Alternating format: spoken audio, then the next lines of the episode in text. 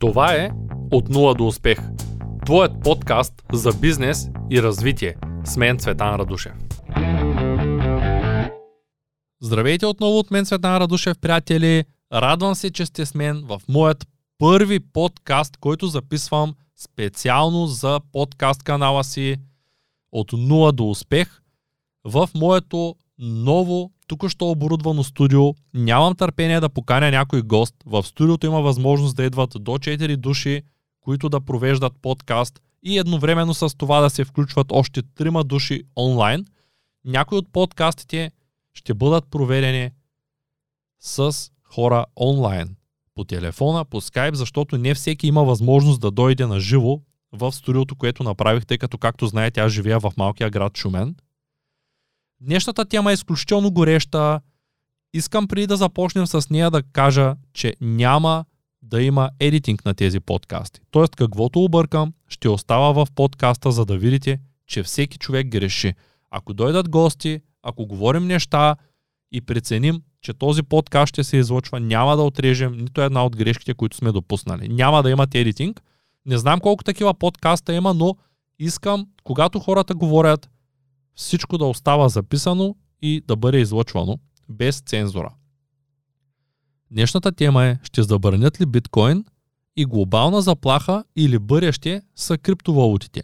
Ако желаете да прочетете повече, можете да влезете на моят сайт zerotosuccess.bg или да влезете на tsvetanradushev.biz и ще можете да намерите моите блогове, в които пиша, когато ми остане време, някоя друга статия по темата. Преди да преминем към съществената част, бих искал да спомена, че нямам нищо против криптовалутите. Напротив, аз съм твърд привърженик на криптовалутите, но тъй като в моята поредица от видеа за биткойн доста хора се включиха и казаха, че нищо не разбирам, реших да направя първи подкаст специално по темата за дропшип. Ето една грешка, която свикнал съм да говоря. Специално по темата за биткойн. В моята последна статия също описвам нещата, които говоря, но сега ще ви разкажа моята гледна точка и ще направим заедно, така да нарека, дисекция на една от най-четените книги за биткойн в света. Заслужава ли си да инвестираме в биткойн? Голяма част от информацията, която е предоставена в онлайн пространството, ми се струва нерелевантна. Лично аз не препоръчвам да се инвестира в криптовалута преди да се разберат нейните фундаментални принципи. И тъй като много от вас, много от хората, които следят YouTube канала ми, писаха: "Цецо, не се излагай, нищо не разбираш от биткойн", аз съм чел книгата, която ти я препоръчват, но реших да я прочета отново и да направим заедно този подкаст, в който да поговорим по темата "Стандартът Биткойн", който е една много интересна книга, написана от Saifedean Amous и съответно е една от най-четените книги в света за биткойн. Чел съм я още когато, първия път, когато я прочетох, беше още когато излезе, а сега специално я препрочетох втори път с идеята да науча нови неща и ако нещо съм пропуснал, да си го припомня, тъй като доста голяма част от хората написаха: "Цецо, ти нищо не разбираш". Тук ще ви кажа моята гледна точка, надявам се да не сте шокирани, но преди това нека да поговорим за книжката. В нея авторът анализира историческото развитие на криптовалутата в глобален мащаб и последиците в бъдеще от нейното бързо разрастване. Валутата се отличава с това, че е дигитална, а основната идея за нейното създаване е разрешаването на проблема с прехвърлянето на стойност през времето и пространството. Криптовалутата няма собственик и власт, които могат да вземат решение за нейното бъдеще. Притежава се и се управлява от своите потребители без участието на правителството. По-голямата част от криптовалутите са децентрализирани. Тяхната идея е никой да няма основна власт върху трансферите на парите. Много често хората свързват биткойн с новото злато, но за това малко по-късно в този подкаст. Биткойн може да се обясни като софтуер, който позволява и прехвърлянето на стойност от едно място на друго, без трети страни. С други думи, биткойн автоматизира функцията на модерната централна банка. Мрежата на биткойн би могла да доведе до успех или неуспех поради предвидими или непредвидими причини. Използването на биткойн е неподходящо за много хора и го прави рискована инвестиция. Поради тази причина се изисква техническа компетентност. Имам за цел да ви информирам за използването на биткойн, като изясня икономическите свойства на мрежата и начинът, по който работи. По-голямата част от информацията е иззета от книгата, анализирана от мен. Разбира се, не всичко, което съм прочел в книгата, го приемам за чиста монета, тъй като според мен има и някои доста сериозни липси, т.е. неща, които не са обяснени. Но нека да обясним, да поговорим първо в началото за стандартът биткойн и за златния стандарт като цяло. В миналото хората са използвали различни по вид стоки, които са служили като парични средства при търгуване. Това се наблюдава при така наречената натурална икономика, базираща се на бартерната размяна. На всеки е известно, че колкото по-рядко се намира даден ресурс, толкова по-скъп е той. Когато хората започнат да се набавят по-лесно ресурсите, те губят свойствата да са скъпи, т.е. губят стойността си. Биткоинът е бързо оборотна стока, чиято стойност в момента се смята спрямо долара, еврото и други такива фиатни валути. В днешно време, колкото по-лесно се произвеждат паричните средства, толкова повече те губят своята стойност. Самият принцип на инфлацията. На времето банките са обезпечавали парите посредством златото, откъдето идва и терминът златен стандарт. Златото не може да бъде фалшифицирано и единственият начин, по който се добива, е чрез руда. Трудна за добиване и обработване, това е причината златото да се е превърнало в стандарт във времето. То не може да увеличи своя обем с повече от 1,5% до максимум 2% за една календарна година. Официално, стандартно, Централната банка притежава 33 тона злато, което е 1/6 от всичкото злато на земята. През годините на развитие международната парична система се е въртяла около този златен стандарт. В последствие неговото сваляне създава нова глобална система за търговия с цел икономическо равновесие по света. Не бих съпоставил две различни и несравними величини, каквито в случая са златото и биткойн. Цялата книга «Стандартът биткойн» се базира на идеята, че биткойн едва ли не ще замести златото в бъдеще. Идеята е, че стойността се покачва с времето, защото биткойн притежава всички свойства на физическите пари, както в технологичен аспект, така и златния стандарт, който ние знаем няма как да увеличим биткоин по-бързо, отколкото той се генерира. Тоест не можем да прихваним инфлацията, която прихващаме, печатайки многото пари, защото биткоин има халвинг, има си точно определен алгоритъм, чрез който той се генерира от системата. Транзакциите са достъпни до всеки един потребител в мрежата, което превръща манипулирането в системата в нещо, което е абсолютно невъзможно. Когато един клиент на мрежата реши да прехвърля парични суми на друг, всички включени потребители трябва да верифицират тази транзакция, че той притежава този баланс и да го потвърдят. Правителствената власт върху златото и биткоин. По време на Първата световна война все още правителството контролира парите, а след войната се изгубва златното покритие на фиатните валути. Освен това, се предполага, че златото е демонетизирано през 1971 година. Управлението на парите от страната на правителството се наблюдава от гледна точка, че то трудно би оставило фиатните пари и би ги заменило с дигитални валути. Те не биха оставили хората да извършват своите плащания, без да бъдат контролирани. Та за какво е правителството, ако няма да има никакъв контрол над парите? Според мен това няма как да се случи, това е лично мое мнение, излизам малко от рамката на книгата, която всъщност коментирам в момента. Да се върнем на книжката с историята за Великата депресия, която е започнала през 1932 година и продължила десетилетие. Франклин Рузвелт става президент на САЩ. През тези години сривът на финансовите пазари е бил в значителен мащаб и почти всички банки в Америка са били затворени. Именно Франклин Рузвелт сваля златния стандарт в САЩ, докато в Англия той е свален през 1931 година, а през 1933 президентът забранява да се притежава физическо злато и задължава всеки човек, който притежава в Америка злато, да го даде на държавата. По-скоро да го продаде на някаква цена, която държавата е определила по него време. По времето на Втората световна война, правителството в Америка свива разходите си с 75%. От 1894 до 1948 през този период се свързва нова глобална система за търговия и се опитва да се постигне икономическо равновесие. Започва търговията на долар към останалите валути и за улесняване на този процес САЩ взема златото от други централни банки по света. Възможно е да споменем, че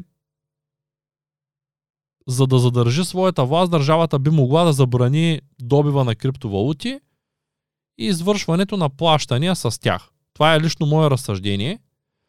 И какво всъщност е бъдещето на криптовалутата и именно на царя на криптовалутите биткойн, който според мен не е точно царя, тъй като държа да спомена, че Ethereum е доста по-нов алгоритъм и лично аз вярвам, че Ethereum има по-голямо бъдеще от биткойн, ако говорим като цяло за криптовалути. Често хората мислят какво ще се случи в бъдеще и как биха могли да получат блага. При инвестирането хората отлагат своето благо сега, купувайки ресурс на по-ниска цена и продължавайки във времето, ако този ресурс, разбира се, качва цената, да увеличават своята инвестиция. След това го продават на по-висока цена. Тази теза е потвърдена от един интересен експеримент, в чието изследване са група малки деца, поставени пред два избора.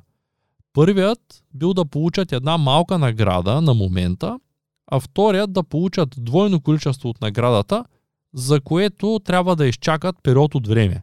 В зависимост от предпочитаната от децата стратегия, наградите след това биват, ако успеят, разбира се, да издържат теста, бомбон, маршмело или брецел. В последващи изследвания учените достигат до заключението, че се появява една тенденция при децата, които като малки са имали търпението да изчакат по-дълго време, за да получат по-голямо желано възнаграждение. Тоест тези деца, които реално давали са им бомбон и са им казвали: ще се върнем след известно време, ако ти не изядеш бомбона, когато се върнем ще ти дадем втори или ще ти дадем някакъв друг тип сладкиш. Ако изядеш бомбона, няма да получиш. И от това маршмело изследване, така е наречено, той има и книга по тая тема, всъщност се установило, че тези, които са отлагали във времето възнаграждението, са имали по-ниско наднормено тегло, успявали се да се реализират по-добре в живота. Именно тези деца, които са били готови да изчакат. Вземането на важни решения в живота включва и инвестициите, но по-важно е човек да знае как да инвестира в себе си. Спестяването в дългосрочен план бива възнаградено, но голяма част от хората живеят изплащайки кредити. Те не могат да контролират своите спестявания и инвестиции, които в бъдеще биха им осигурили всичко необходимо. Например, масово студентите не учат по време на семестъра и очакват да научат целият материал точно преди своят изпит. Сега да се върнем на темата. Инвестиране в криптовалута биткойн. Всяка една инвестиция крие в себе си рискове. И много добре трябва да се обмисли каква част от парите си сте готови да рискувате. В криптовалутата с цел по-добро бъдеще, хората инвестират в компании, в които вярват. В момента се наблюдава как голяма част от хората теглят парите си от инвестиции като злато, за да ги инвестират в криптовалута. Те смятат, че тя ще заеме основна роля и по-скоро смятат дори, че ще заеме ролята на златото в бъдеще. Според автора на Стандарта Биткойн, цената на криптовалутата ще продължи да се покачва дори след като спре да се добива. Но има много други фактори, които оказват влияние върху цената на този ресурс. В даден момент мрежата ще порасне и системата ще се нуждае от по-голяма консумация на електроенергия за транзакциите от страна на потребителите и на миньорите. Това ще доведе до огромна загуба на ресурси и замърсяване на въздуха с въглероден диоксид. Всичко това всъщност ще се отрази и върху цената на биткоин. Тези ресурси, които всъщност ние използваме за да поддържаме мрежата, са изключително важни и нашата околна среда, колкото и в момента, нали, да не сме, виждам, че в последните години все по-често се говори за екология, но все още никой не е така пряко заинтересован, че океана се пълни с пластмаса, че има глобално затопляне. Както видяхте какво се случи в момента с ситуацията. Последната година нямам намерение да ми спират подкаста, така че ще я нарека просто ситуацията от началото на 2020. Никой не очакваше, че ние ще бъдем за пореден път заключени и че всичко това ще се случи по този начин. Абсолютно по същата логика, ако един ден се окаже, че има глобално затопляне и някакви ледници там са се стопили и вече един континент е малко позалят така, ще почнем да се замисляме как да променим нещата и да се адаптираме. И всъщност това, което искам да ви пусна е, въпреки че искам да вярвам, че биткоин е бъдещето, все пак съм склонен да допусна, че може и да не е. Биткоин решава голяма част от проблемите с разплащанията, банките, съществуват и други криптовалути с много добър потенциал, както малко по-рано споменах Ethereum. Няма да ги изброявам всичките, защото са, както знаете, доста. Един от предприемачите, който доста често се споменава и свързва с бъдещето на криптовалутите, е именно Елон Мъск. Той не подкрепя инвестирането в биткоин, според едно от видеята, които намерих и желая да ви пусна тук в подкаста. Ще опитам да го пусна, дано всичко да е наред. И не съветва никой да инвестира в биткоин пари, които няма. Искам все пак, нали, да ви пусна аудиото. Той е на английски език. Надявам се да върви. Elon, do you think Dogecoin could really be the next currency for the world? Well, I mean, there's currently a poll to say, what do you want? I want it to go. I'm in. All right. So then, I think it should be the will of the people, you know? But is there a problem because it's not limited, because it's not like Bitcoin with a limited number of coins and it can just expand infinitely? Do you think that brings away the value from the coin? Yes, it does. But, and I mean, first of all, I think people should not invest their life savings in cryptocurrency, to be clear. I think that's... Тук, както чуваме много ясно, Елон Мъск казва, че не е добре да инвестираме нашите спестявания, последните ни спестявания или всичките ни спестявания, не съм много сигурен как да го разбера, в криптовалута, в биткоин. But I mean, if you want to sort of, you know, speculate and kind of like, I don't know, maybe have some fun. I mean, there's a good chance that crypto is the future currency of Earth. Има някакъв добър шанс, според него, биткоин да бъде бъдещето и криптото да бъде бъдещето като цяло. Особено като казва, аз не съм сигурен, но все пак, нали? Тоест, той самия не знае точно какво да отговори, защото никой не е наясно и никой не може да бъде сигурен в това дали цената ще се покачва или няма да се покачва. And then it's like, well, which one is it going to be? You know? And maybe it'll be multiple. But it should be considered speculation at this point. And so, you know, don't go too far on the crypto speculation part. Тук той споменава, че това според него в момента е спекулация и да не ходим твърде надалеко в инвестирането в криптовалути. Държа да отбележа, че това е от последните видеа, които намерих. Не искам да казвам, да, това видео е точно вчера записвано, тъй като нямам никаква представа кога е записвано. Елон Мъск е с маска. Няма никъде дата. На видеото, което отварям в момента от YouTube, всъщност виждам, че е качено на 14 март. Сега сме 19. Може би е доста ново. The point is that Dogecoin was invented as a joke, as essentially to make fun of cryptocurrency. Тук говоря за Dogecoin и за това, че е invented as a joke. Не знам как да го преведа, вие си направете сами извода. Тук ще спомена няколко неща. Завършил съм своето средно образование като телекомуникационен техник. През годините преподавателите ми повтаряха как един ден ще работя в телефонна централа и ще ремонтирам изкачващо въртящи избирачи. Учил съм материали, градивни елементи в електрониката, схеми и процеси в електрониката, електротехника, физика и всякакви други радиорелейни линии, връзки, модулатори, демодулатори, изкачващо въртящи се избирачи и други неща, които в момента изобщо не се използват. Голямата част от тях отпаднаха, тъй като аналоговата техника е изцяло премина в цифровизираща. И изкачващо въртящият избирач, който е един механичен уред, по мое време се, може би се спомняте как като едновремешните телефони с шайби за поколението, което е малко по-голямо, как като набирате един номер и се чува цъка. И това е всъщност един механичен уред, който посредством аналогов сигнал се изкачва до едно определено ниво и всъщност прави директните връзки. И тогава ми обясняваха всички как един ден, видиш ли, аз ще завърша и ще отида живот и здраве да работя в една такава централа, където има много 100 души персонал и бъдещето ми е осигурено. С времето обаче аналоговата централа бе сменена с цифрова. Преди малко повече от десетилетия професията, за която учех, нямаше никаква реализация. Изгуби всякаква реализация. И за да бъде разбрана цифровизацията, човек трябва да има фундаментална идея как работи аналоговата техника. Не може да бъде разбрана интегралната схема, ако не се прави разлика между тиристор и кондензатор.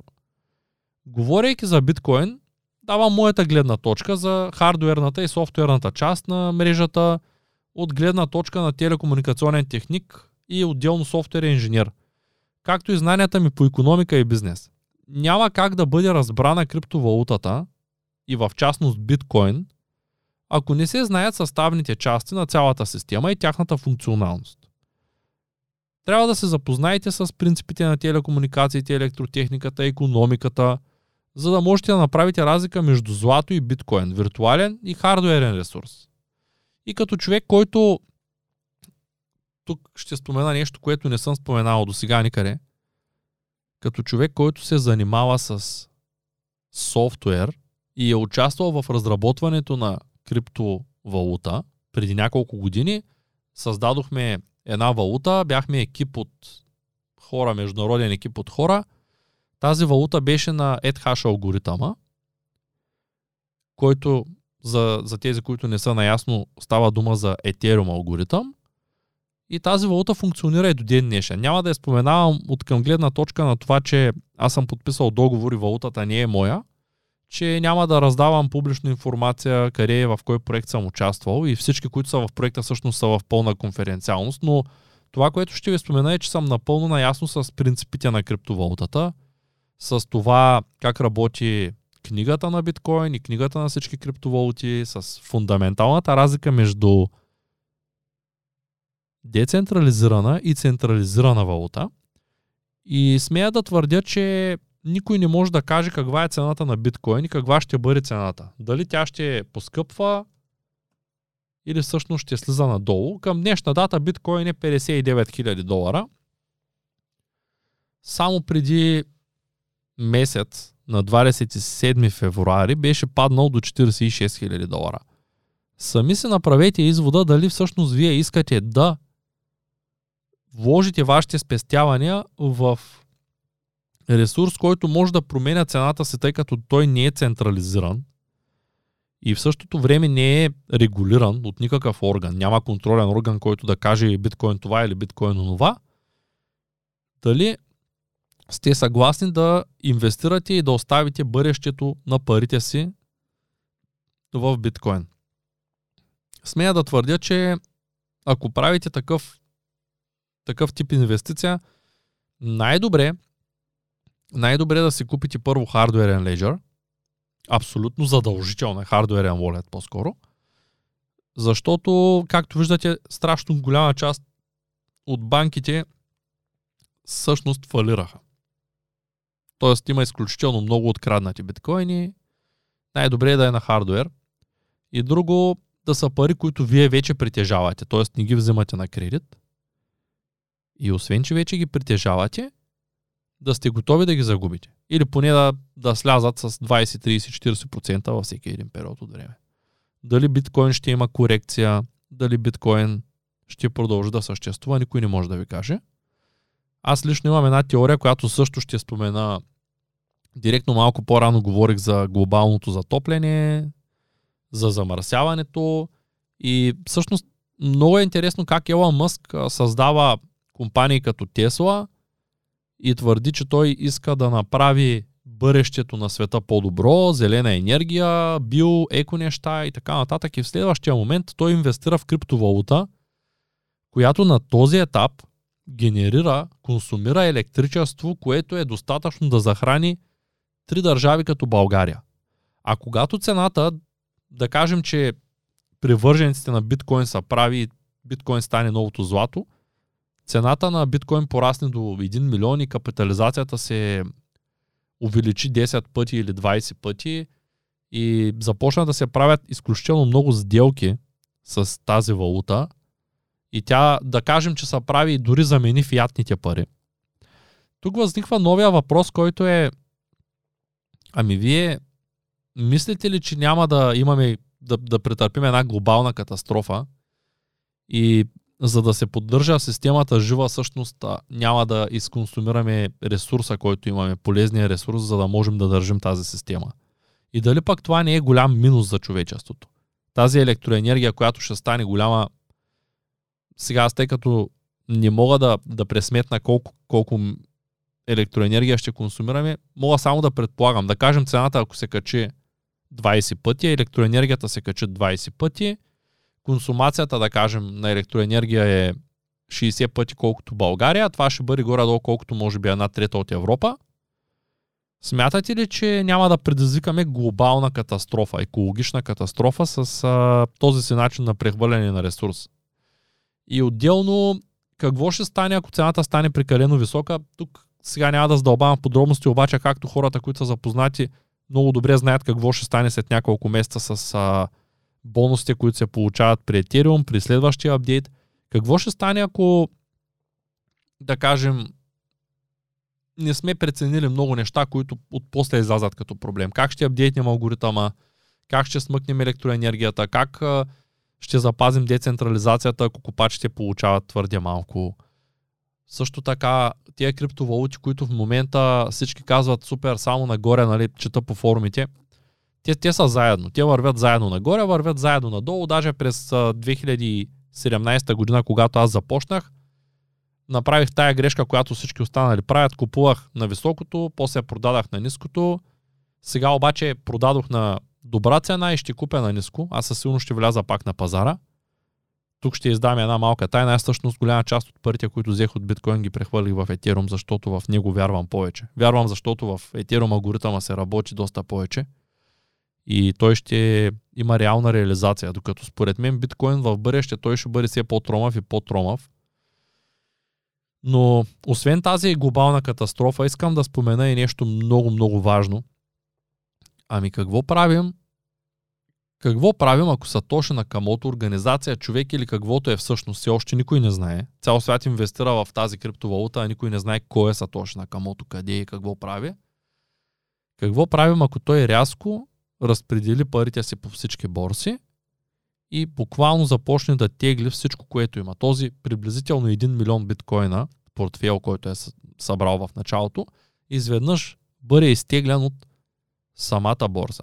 Какво според вас ще се случи, ако 1 милион биткоина, да кажем на цена от 100 000 долара, аз ще се позволя да го сметна, 100 000 по 1 милион,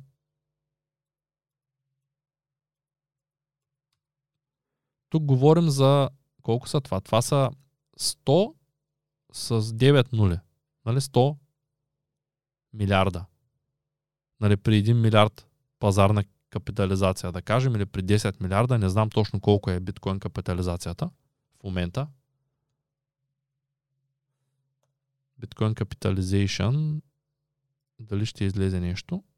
Добре, няма да задълбаваме. 600 милиарда. Окей, при 600 милиарда, ако ние рязко изтеглим 100 милиарда, това са 20%, да кажем, или 30%, или не знам колко процента ще бъде точно в момента. Какво ще се случи с цената? Колко стопа ще обере, колко човека ще тръгна да излязат, те като излязат, какво ще стане с цената? Отново и отново, дали няма да се загуби доверието и дали няма да се окаже, че рязко биткоина като инвестиция изчезва. Помислете си, преди да инвестирате парите си в такъв тип криптовалути, всъщност дали се заслужава, дали сте готови да изгубите тези пари и дали ако изгубите тези пари, няма да се чувствате зле, защото по групите често чета за хора, които са взели кредит за да купят биткоин, а биткоин може да влезе в рецесия, може да бъде замразен временно и да няма промяна нагоре. И дори да стане 100 000 долара, то може вие да чакате 2, 3, 5 години, за да получите този резултат. И няма нещо такова като сигурна инвестиция.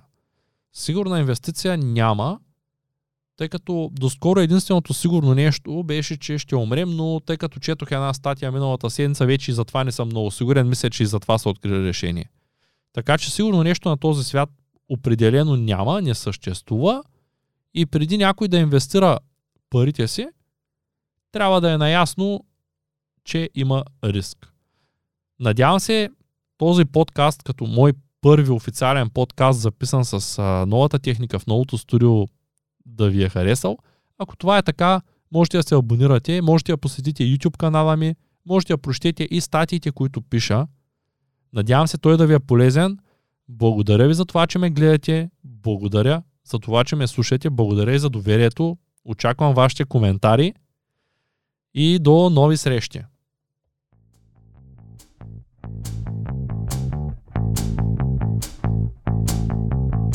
Това е От нула до успех.